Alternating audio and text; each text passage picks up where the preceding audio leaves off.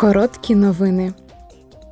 Сьогодні Комітет Європарламенту з питань промисловості, досліджень та енергетики проводить спеціальне засідання з нагоди річниці російського вторгнення та агресивної війни проти України.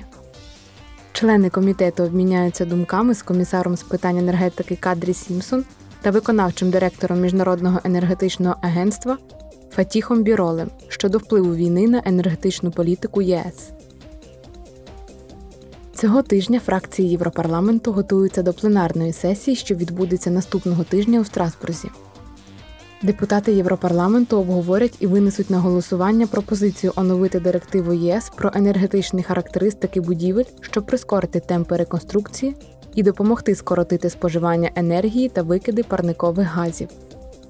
Парламент також винесе на голосування пакет законів готові на 55, який встановлює більш жорсткі правила для країн ЄС щодо скорочення викидів парникових газів та розширення природних поглиначів вуглецю, що дозволить ЄС стати першим кліматично нейтральним континентом до 2050 року.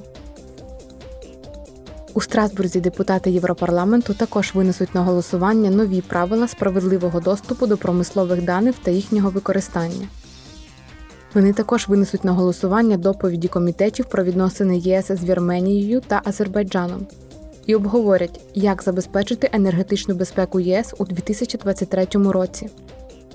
Крім того, вони обміняються думками з президентом Литви Гітанасом Науседою в рамках серії дебатів Це Європа та проведуть святкування з нагоди Міжнародного жіночого дня у 2023 році.